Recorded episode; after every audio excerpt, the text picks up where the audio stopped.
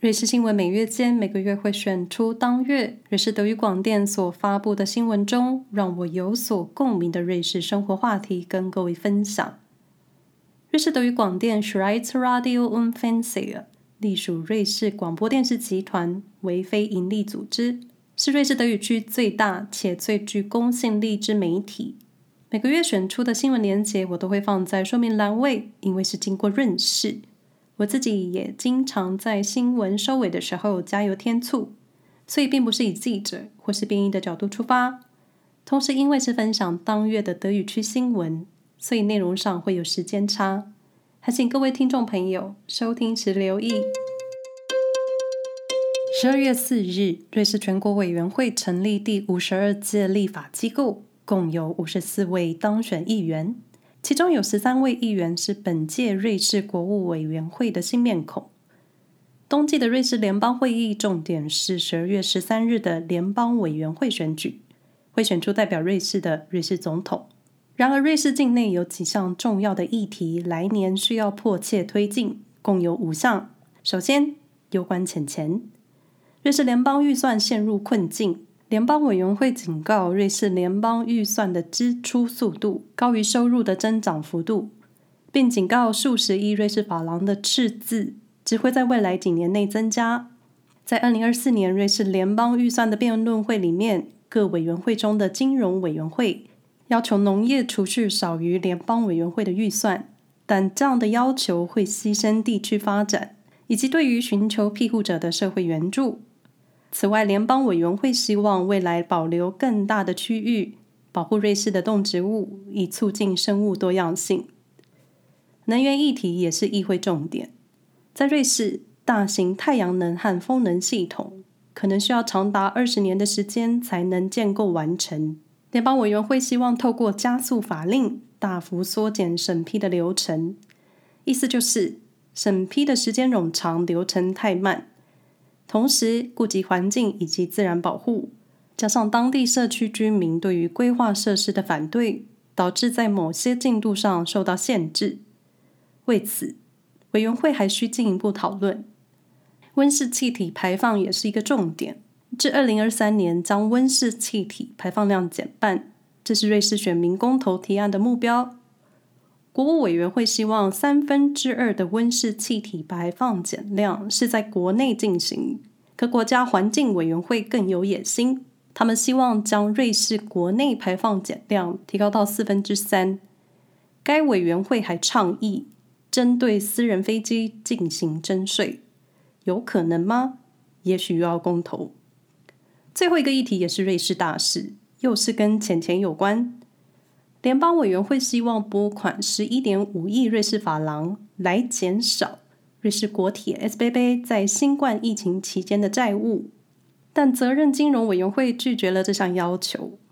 国务委员会还需决定是否在未来几年内再投入二十六亿瑞士法郎，用以扩建铁路的基础设施。虽然说瑞士现在铁路已经四通八达，翻新维修费用我是可以理解。但若是继续盖铁路，我比较想要知道要通去哪里。来自瑞士医学生协会针对两千三百名医学生进行的一项研究调查显示，三分之一的瑞士医学系学生在第一次实习医生经验之后，考虑改变职业方向，就是可能不当医生了。不当医生，就是未来瑞士可能会有越来越少的瑞士自产医生。百分之三十四的瑞士医学系学生在六到九个月的实习医生期结束之后，会认真考虑放弃他们所选择的职业，就是不行医了。主要的原因在于工作时间过长。瑞士医学生协会主席表示，在瑞士成为医生本身就是一项挑战。瑞士医生的工作合约上表明是五十个小时，但实际上是五十六个小时，平均五个工作天工作超过十一个小时。这对许多医学系学生来说是个很大的挑战。无法应付这样的工时条件的，不仅是医学系学生，还有正式医生们。瑞士医生专业协会主席表示，大约百分之二十受过培训的瑞士正式医生曾经考虑提早结束医生职业癌，就是提早退休。但是瑞士在根本上需要更多的医护人员。来自瑞士人事服务提供者 e d e c o 与苏黎世大学瑞士就业市场的监测机构数据中表示，医生、专业护理人员以及药剂师。是瑞士就业市场急需的专业人才。与去年相比，瑞士工位专家的短缺更为严重。回到七年前，二零一六年，联邦委员会和议会批准了一项针对提高瑞士医生数量的培训计划。该计划耗资了瑞士一亿瑞士法郎，约台币三十五亿，希望至二零二五年将瑞士医学院的学生数量。从当时的每年八百五十名增加到至少一千三百名。二零二二年年初，瑞士大学校长会议的最终报告指出，这个目标可能会实现，可能会。然而，瑞士卫生健康观察站 OPSAN 于五月中发表的报告提到，若具专业医疗背景的移民不断移入瑞士。那么，瑞士对于医务人员的需求领域将能够勉强得到满足，仅仅是勉强。那么，瑞士境内有多少非瑞士本国籍的医生呢？至二零二二年止，瑞士共有四万名医生，其中百分之四十来自欧盟其他国家，接近半数来自德国。然而，目前德国境内也出现专业医护人员短缺的问题。德国政府也想尽办法将专业人才留在德国。瑞士医学联合会主席表示，即便每年有一千三百个医学系学位，但在瑞士接受培训的医生数量实在太少，无法满足瑞士医疗市场的需求。他认为更重要的是增加更多医学系学生名额，但是增加学生名额最后还是会在必经之路。也就是实习经验上被现实的医疗体系各种困境打败，这该如何是好？瑞士医学生协会在一份立场文件中呼吁，减少初级医生的每周工作时数，减少兼职工作的可能性，同时减少初阶医生非医疗的工作内容，并且完整实践瑞士医疗保健系统的各种数位化，让医生工作更有效率。满足了以上需求，方能改善医学院学生于第一次实习医生经验后打退堂鼓的各种可能。究竟是无法承受长时间工作压力，或者医疗环境，又或者是薪资待遇？可是，其实这样的工作状态好像都能套用到各种产业的领域。当然，救护人命以及判断治疗的工作。相信医护人员除了劳力的付出，同时也带有巨大的精神压力。在瑞士，父亲的平均收入是母亲收入的约一点六倍。一项最新的研究表明，女性在第一个孩子出生时决定了减少工作时间，因此可以解释为何瑞士母亲的收入相较于父亲短少许多。就平均而言，瑞士男性全职工作每个月的收入约八千三百一十七瑞士法郎，折合台币约二十九万一千零九十五元。请留意，这是平均数字。瑞士女性每月收入约六千八百一十七元瑞士法郎，折合台币约二十三万八千九百九十五元。女性的收入平均比男性低百分之十八，其中包含父母。以及没有孩子的成年人。瑞士的母亲经常从事短期工作，而父亲通常从事全职工作，这减少了母亲的就业机会。瑞士与北欧国家的母亲们非常不同，原因在于瑞士工作场域缺乏结构，加上社会对于母亲的期望，以及家庭友善的工作环境欠佳。瑞士的儿童托育费很贵，而且许多地区未有完善的托育机构，母亲得自己带孩子。而且在瑞士，全日制的学校并非普遍的现象。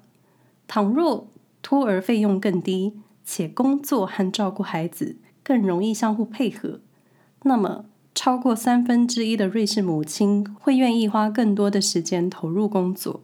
父母双方能够工作，先决条件是有人要照顾小孩。而仅靠儿童照顾还不够，而且还有社会对于母亲的期待。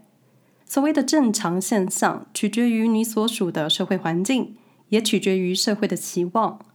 好比在德语区国家，三十至四十 percent，将近一半的人认为，母亲应该全心全意照顾小孩，而不是出门工作。但在北欧国家，这只有不到百分之十的人同意这项说法，以及超过九成的北欧人认为，妈妈不应该或是不一定需要全职带小孩。大多数的瑞士母亲照顾孩子的时间比法律规定的时间更长。瑞士妈妈的产假在十四周之后结束，然而十六周之后，只有百分之二十的瑞士母亲重回职场；四十周之后，百分之八十的瑞士母亲回到工作岗位。百分之八十占比虽然很多，但是工作时间却是缩短。另一个让瑞士母亲们重返职场却却步的原因在于。缺乏家庭友善的工作条件，比如兼职工作、弹性工时、居家办公。虽然这类的工作形态并非在所有工作类型都能实践，但明显的是，部分雇主可以采取更多的措施来帮助父母将工作和家庭结合。许多瑞士母亲表示，如果能够更轻松地将工作和照顾孩子结合。他们愿意投入更多的时间在有收入的工作上。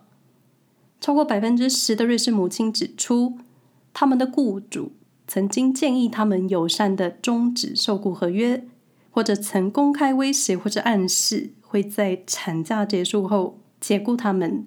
当然，这在瑞士是非法的。以财务状况来看，由于父亲通常比母亲年长。他们有更长的时间进行职业发展，而且往往赚得比母亲更多。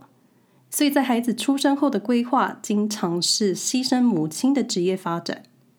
长期下来，这也是导致瑞士母亲收入短于父亲的原因之一。瑞士不是瑞典，传统家庭的观念依旧深植每个瑞士家庭。虽然不明说，但瑞士社会普遍期待母亲会是孩子的照顾者。想发展事业的母亲是否就得牺牲自己？又或者，也有母亲在生完孩子之后，感受到浓厚的母爱，而选择减少工时，自愿在家带孩子的呢？当然，这一切的决定都在于父母自己。瑞士联邦委员会计划限制幼犬的进口，并采取确保更负责任的幼犬引入措施。现行规定只允许十五周大的幼犬被带入瑞士。此外，政府倡导将实验动物饲养降至最低限度，并要求提供更宽敞的饲养空间。这些加强动物保护的提案目前正在寻求各方意见。联邦委员会希望通过限制幼犬的进口，减少不负责任购买海外幼犬的行为。这些幼犬经常是透过网络购买，并集体运输进入瑞士。在运输的过程中，存在着幼犬相互感染疾病的各种风险。同时，目前瑞士对幼犬最低的年龄限制并不明确。根据现行规定，八周以下的幼犬需要跟狗妈妈一同进入瑞士。根据瑞士国家犬只资料库的数据显示，在 COVID-19 疫情期间，八至五周龄幼犬的进口数量有所增加，截至二零二一年，进口总数约一万五千五百五十只。二零二二年，该年龄区段的注册进口幼犬仍有一万两千两百只。截至二零二三年十月，这个数字已达到七千六百。该资料库并未提供这些动物来源，所以并未能知道幼犬们是来自繁殖场、领养者，或者是。被遗弃的幼犬。与此同时，为了减少实验动物的数量，联邦委员会建议进一步收紧动物保护法规，其中希望明确规定实验动物的繁殖数量限制在必要的最低水平。此外，所有实验动物的身份也应记录在资料库中，这是为了防止机构饲养动物进行实验。因为极有可能这些饲养的动物，就算未被用来使用实验，也可能会被安乐死。联邦委员会也希望明确的规定，实验动物的饲养空间够大、够舒适。他们的提案基于三个原则：减少动物数量、替代动物实验以及改进所用方式。瑞士虽然贵为动物福利之国，但看完这一轮新闻之后，发现虽有法律，但想钻漏洞的人还是会找到地方钻的吧。口误声明更正：本月第五段瑞士纺织业的回收挑战新闻，误将纱线口误成秒线，在此跟各位听众说声抱歉，特此更正说明。在瑞士和卢森堡，每人每年购买平均约二十公斤的纺织品。然而，令人震惊的是，其中一半并未穿过，就已经成为旧衣回收袋的一部分。快时尚、低品质的衣物高速发展，横扫全世界，导致衣物回收在经济上并不具吸引力。这些快时尚的成品，许多最终就是被丢弃，导致垃圾掩埋取代了循环经济。欧盟正在强化纺织业产业的生产计划，却对瑞士造成了影响。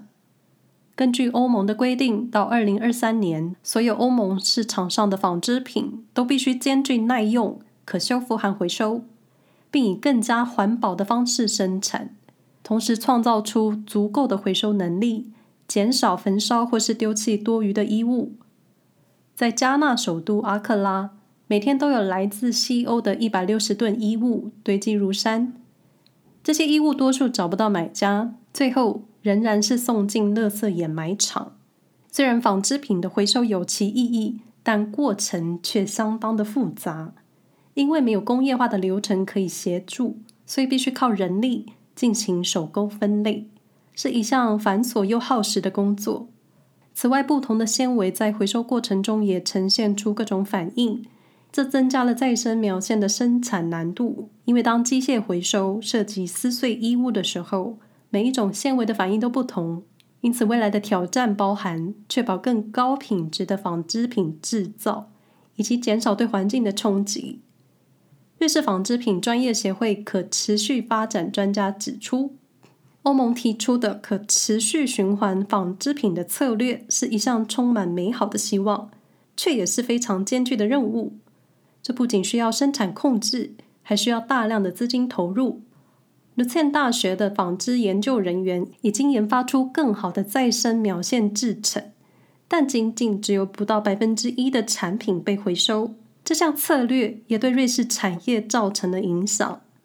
瑞士百分之八十的产品销往欧洲市场，因此未来也迫使瑞士相关产业必须建立新的回收流程。瑞士平均每人每年购入二十公斤的衣物，这一点让我有些惊讶。多数的衣物并非纯棉，其实根本的原物料就是塑胶。若各位把成衣店的衣物都想象是成塑胶，那其实我们人类真的生产太多无法分解的东西了。是吧？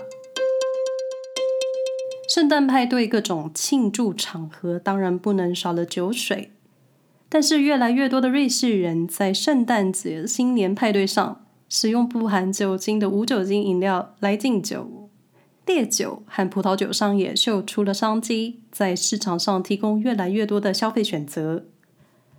无酒精饮料在瑞士的市场占额约百分之五。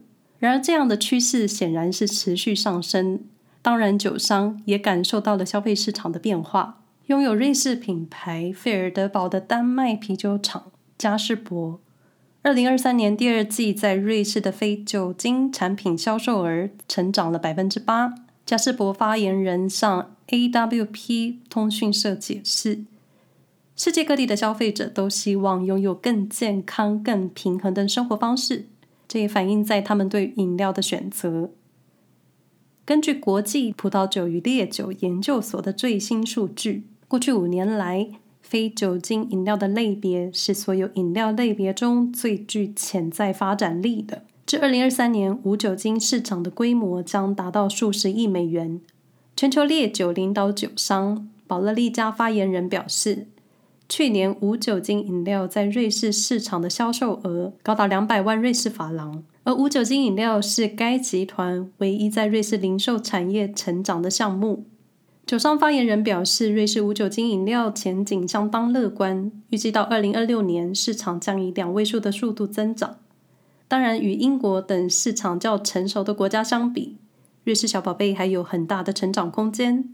然而，无酒精饮料在价格方面存在一个窘境，因为此类的饮料生产比含酒精的饮品生产成本更高，因为无酒精饮品必须经过双重蒸馏将酒精挥发。与一些竞争对手不同，苏黎世一间新创公司在非酒精饮品的制造过程中完全不使用酒精。那还能说是非酒精饮料吗？感觉就是单纯的饮料。这家苏黎世新创公司 Rebels Zero Percent 成立于三年前，创办人认为 Y 世代的酒精消耗量比他们的前辈少了百分之二十，因此对于替代品的需求很大。该公司同时看准了跨年派对的无酒精饮品需求。最后补充瑞士啤酒冷知识：瑞士拥有全欧洲最高密度的啤酒厂，每一百万个居民拥有的啤酒厂数量，瑞士是一百四十六座，高于德国和比利时。二零二二年，瑞士啤酒厂总共生产将近三百六十八万公升的啤酒。瑞士居民总共喝了将近四百七十三万公升的啤酒。若各位朋友对于瑞士啤酒以及无酒精啤酒的内容有兴趣的话呢，可以在 Podcast 正集一百零二集《你所不知道的瑞士啤酒文化》中听到更多。以上是瑞士新闻，二三年十二月间生活小事总会牵着大事，希望各位有事没事也关注其他有意义的新闻。瑞士新闻每月间每个月会分享前一个月我所有共鸣的瑞士德语区生活新闻。基于专业度以及时间，我希望未来有机会能做到更深度、更有意义的瑞士德语区新闻。希望各位记得，世界上还有更多更重要、更值得关心的事。感谢各位的收听，没有意外的话，我们明年再见。